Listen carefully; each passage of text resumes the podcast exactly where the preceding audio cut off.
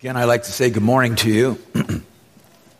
it's good to see you here, and I'd like to invite you to open up your Bibles to page 808 if you're using a Pew Bible, to Matthew's Gospel in the second chapter. And I'm going to be reading from verses 13 down to verse 18. Last week we looked at the, uh, the visit of the wise men and uh, how they came to Herod how Herod told them, Go find the child, Jesus, whose star you saw, the king of the Jews. He didn't know it was Jesus, of course. Go find the child who's born king of the Jews and come back and tell me. Herod wanted, obviously, to kill him. And uh, the Lord warned the wise men in a dream, an angel warned them to go back to their homeland a different way and not to report back to Herod after seeing Jesus. And now we pick it up in verse 13. Now, when they had departed, that's the Magi, the wise men, when they had departed, behold, an angel of the Lord appeared to Joseph in a dream and said, Rise, take the child and his mother, and flee to Egypt, and remain there until I tell you. For Herod is about to search for the child to destroy him. And he rose and took the child and the mother by night, and departed to Egypt, and remained there until the death of Herod. This was to fulfill what the Lord had spoken by the prophet Out of Egypt I called my son. And then Herod, when he saw that he had been tricked by the wise men, became furious.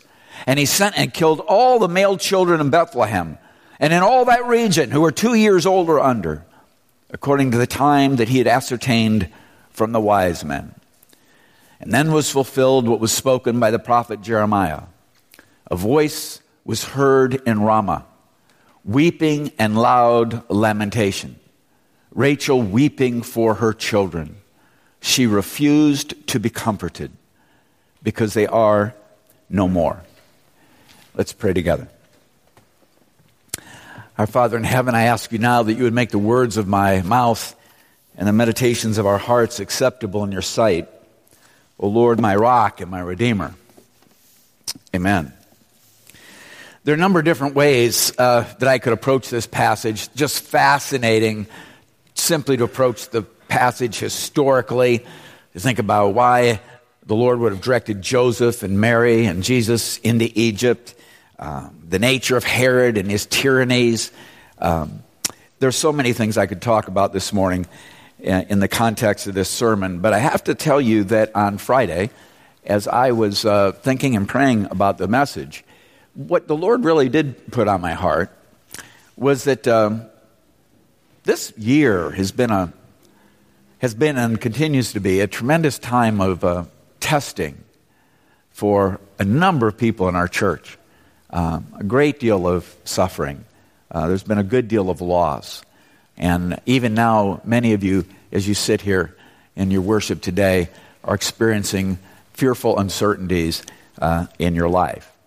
And so, as uh, this sort of came to me, it just, um, as I was thinking about this on Friday, suddenly I began to write this message. And uh, it's actually quite different from the message that I intended, or at least the message that would have been prescribed off the commentaries. But I'm going to do it anyway. So I've read to you the uh, I've read to you our text from Matthew chapter 2, verse 13. Now I'm going to read you another text which is not from the Bible, it's from the Heidelberg Catechism. It's question one. You've heard it many times, but I'm going to read this to you because I could think of no better commentary on this morning's text for our congregation now, at this period in our life, in your lives, than this. This is the question What is your only comfort in life and in death? And the answer is that I, with body and soul, both in life and in death, am not my own, but belong to my faithful Savior, Jesus Christ, who with his precious blood has fully satisfied for all my sins and redeemed me from all the power of the devil. And, and this is the part of the answer to the catechism that I think is so fulfilled in our text, and so preserves me that without the will of my Father in heaven, not a hair can fall from my head. Yes, indeed. that all things must work together for my salvation.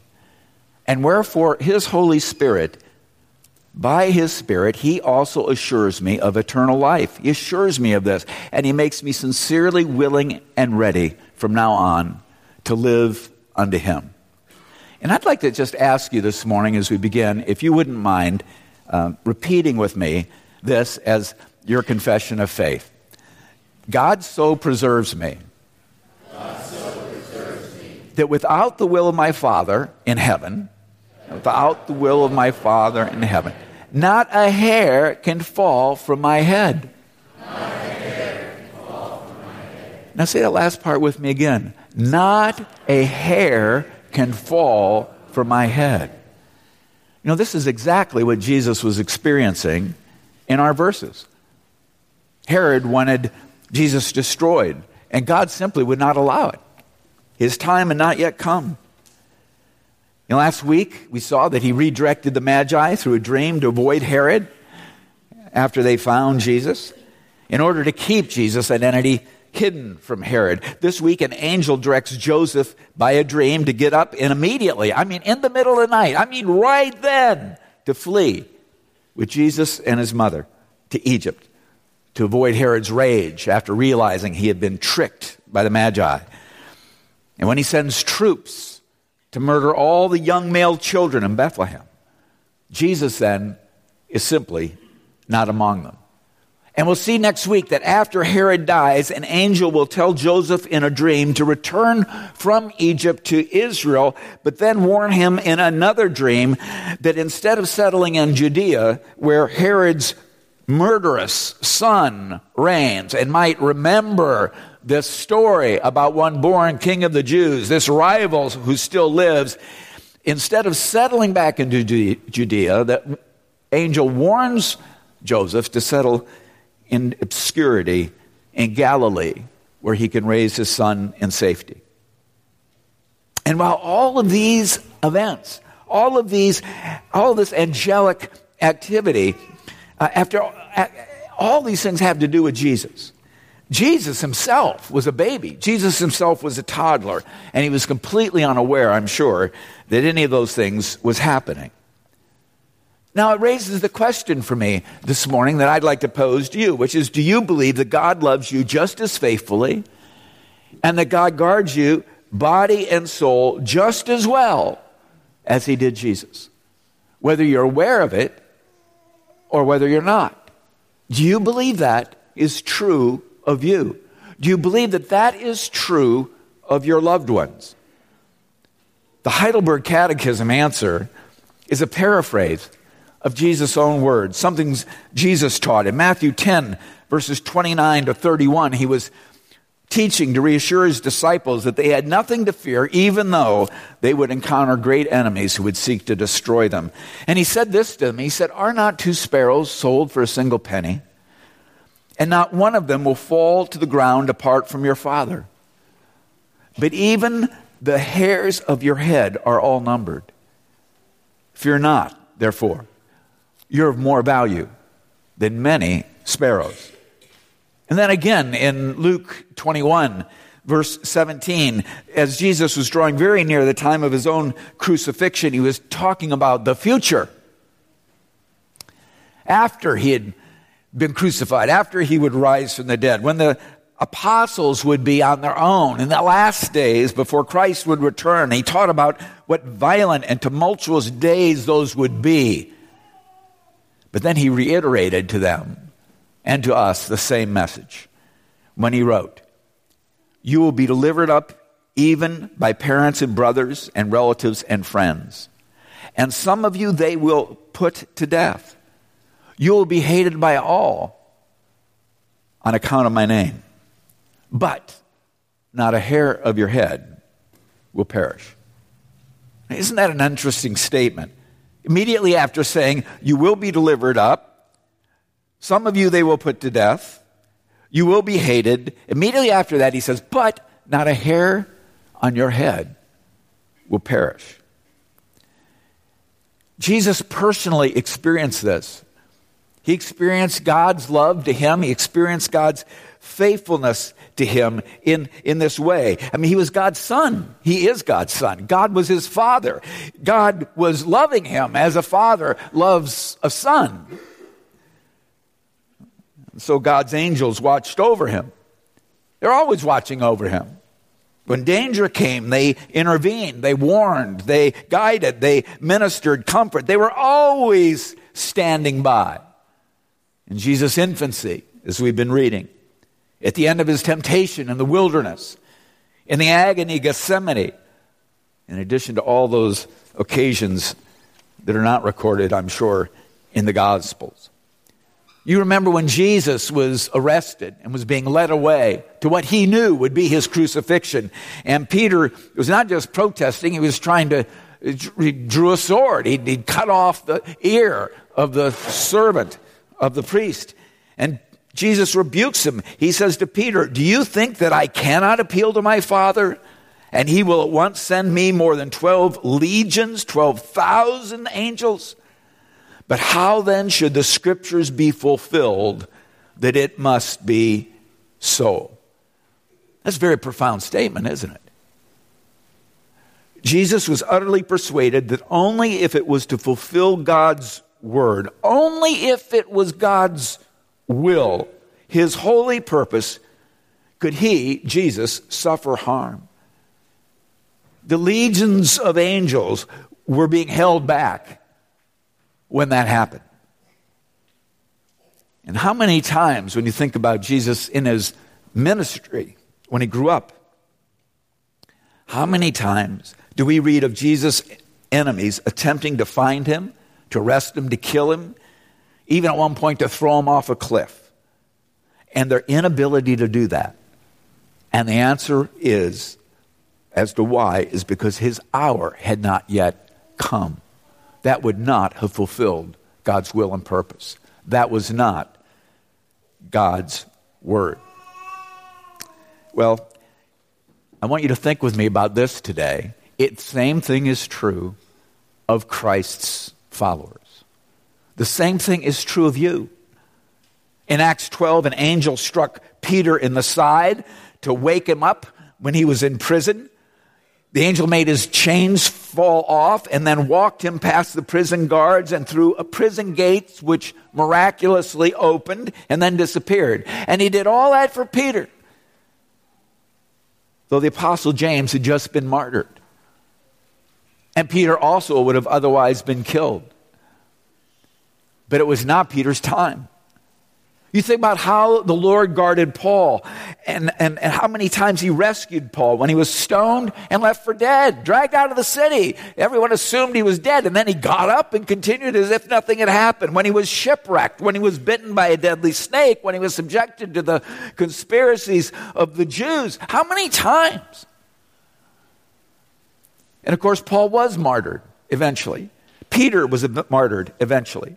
Jesus was crucified eventually. But apart from the will of the Father, not a hair on their head could fall. He watched over them, even if they were completely unaware of what they faced, and He preserved them.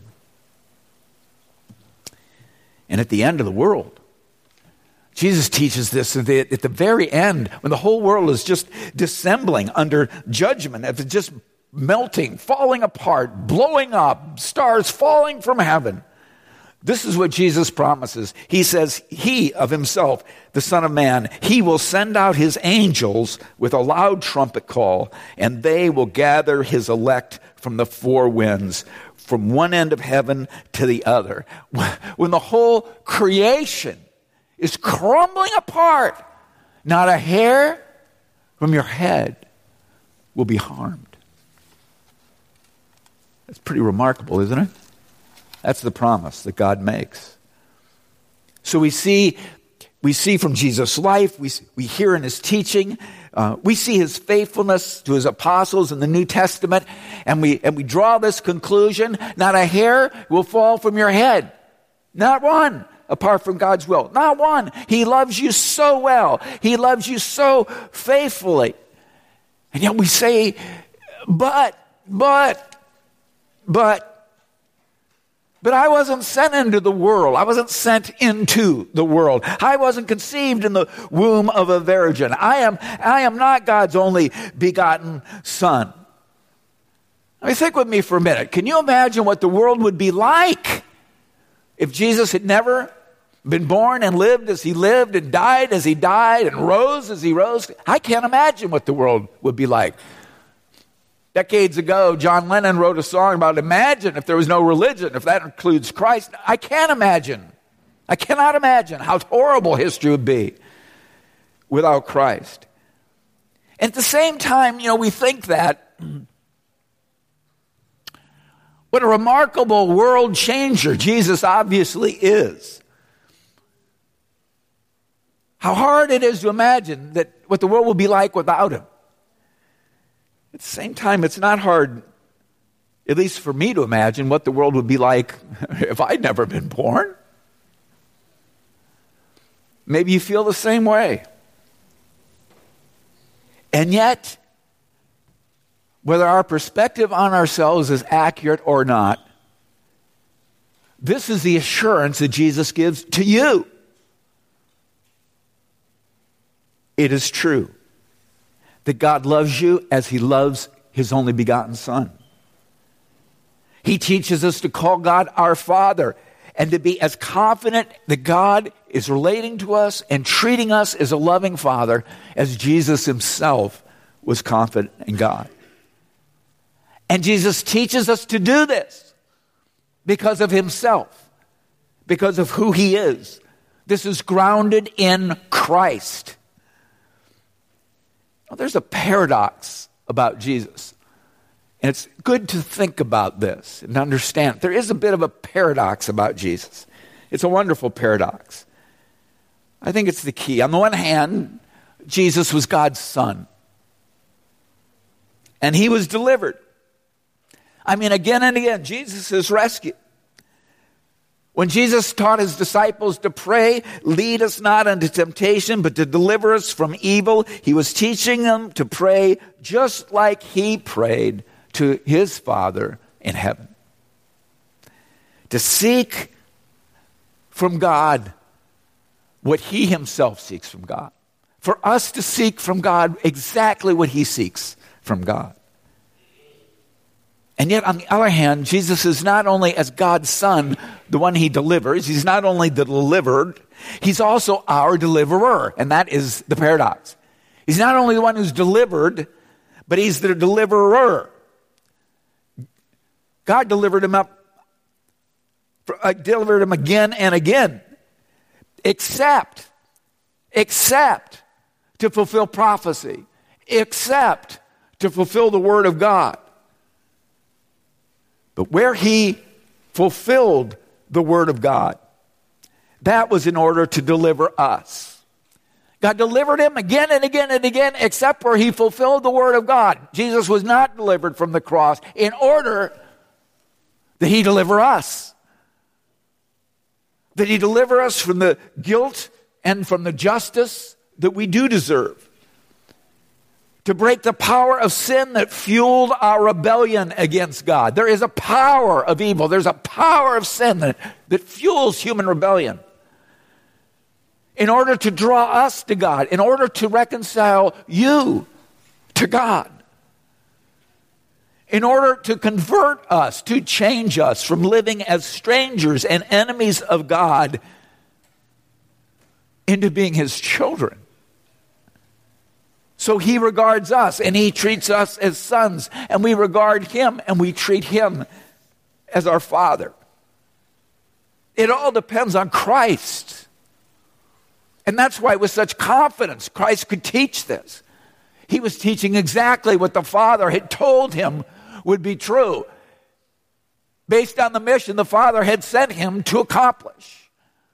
And the Father and the Son never questioned the will of God.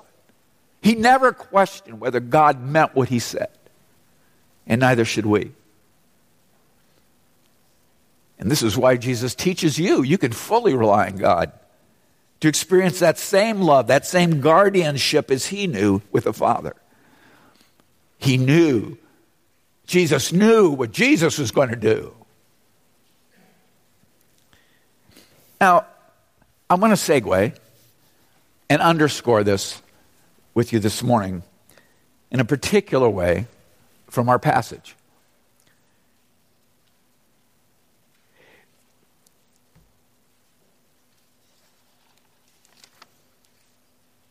I want you to think about God's relationship to Israel. Israel in the Old Testament. Did he not call Israel his son? He told Moses to tell Pharaoh in Exodus 4, verse 22 Thus says the Lord, Israel is my firstborn son. And I say to you, to Pharaoh, let my son go that he may serve me. And so Hosea, referring to the Exodus, would write that when Israel was a child, I loved him.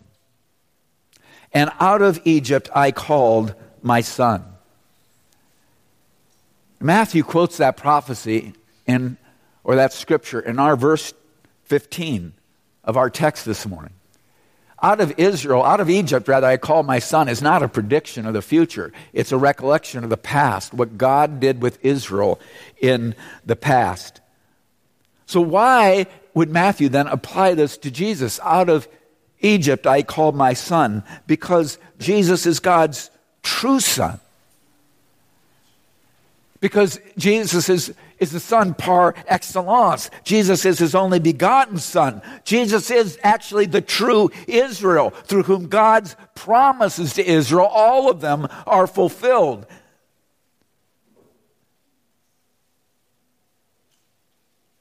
And so all that went before, all that could be described as God's faithfulness to Israel, also applies to the Son.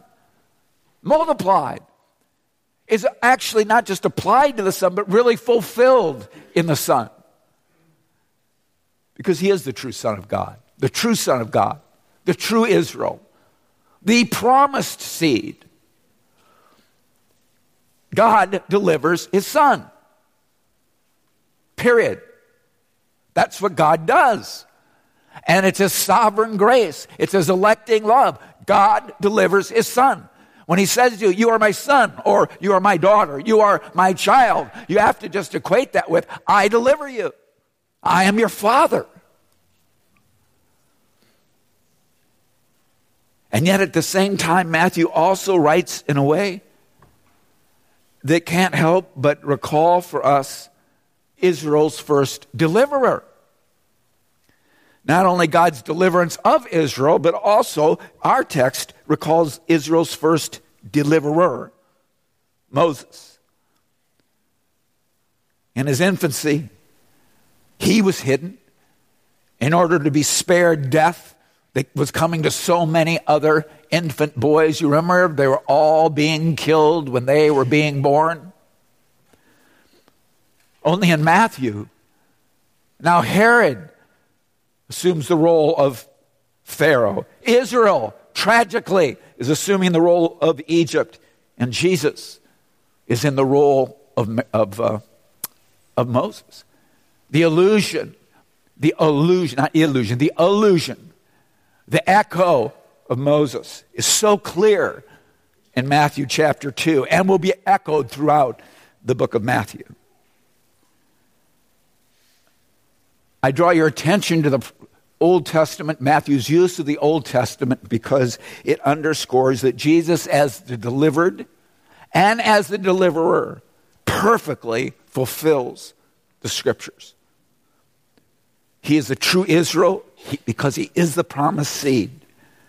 He enjoys God's protective and fatherly love as God's only begotten Son in order to bring eternal salvation to us in a new covenant to be the new Israel from all the nations.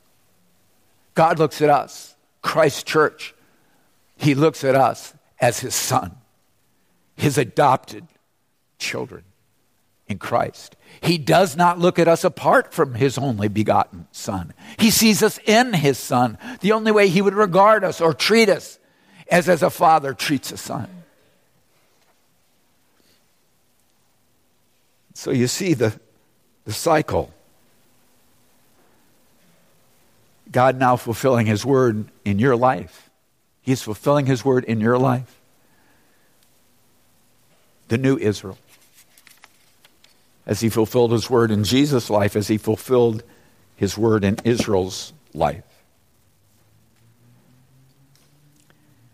This morning, as we grieve the death of our daughter, our wife, our sister, our friend, Elizabeth Robinson Hartnett,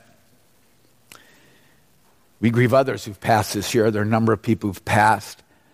And I wanted to say that it's wonderful to see Heido this morning. I believe the first service I did in, in 2018 was for your dear husband, Paul. A number of you this morning are fleeing for protection and deliverance against illness, against poverty, against trauma within your families, against fears you fear even to share with others. And so this morning, as we close in this message, I'm going to ask you three questions. And I want you to answer them when I ask each one. I'll begin with a statement and then the question. Christ knows all about grief and sorrow. He knows all about threat and harm and fleeing. Christ knows what it is to be a refugee. He knows about death. Do you know that this is true of Christ? Do you know? That is a very weak answer. really. Do you know this is true of Christ? Yes. Yes. He also knows how faithful and true God's love is, how right it is to rely on Him and love Him as a Father. He knows how God sends His angels in dreams, performs all His word, and delivered even His deliverer from death. Do you know that this is the truth about Christ? Do you know that? Yes. And He knows. He knows all these things as your faithful Savior, who with his precious blood has fully satisfied for all of our sins, redeemed us from all the power of evil, and so preserves you that without the will of your Father in heaven, not a hair can fall from your head. Do you know this is the truth about Christ? Yes. Then do you know that this is the truth about yourself? Amen. Father, we love you and we thank you for this portion of your word. We thank you for your Son who's so dear to us. And even now we seek to sing his praise and celebrate with thanksgiving his death in our behalf, his drawing us to you and reconciling us to you so that we know not a hair can fall from our heads apart from your good and perfect will. And in the day of Christ, it will all be so plain, or it just won't matter anymore what our questions were. Thank you so much. Amen.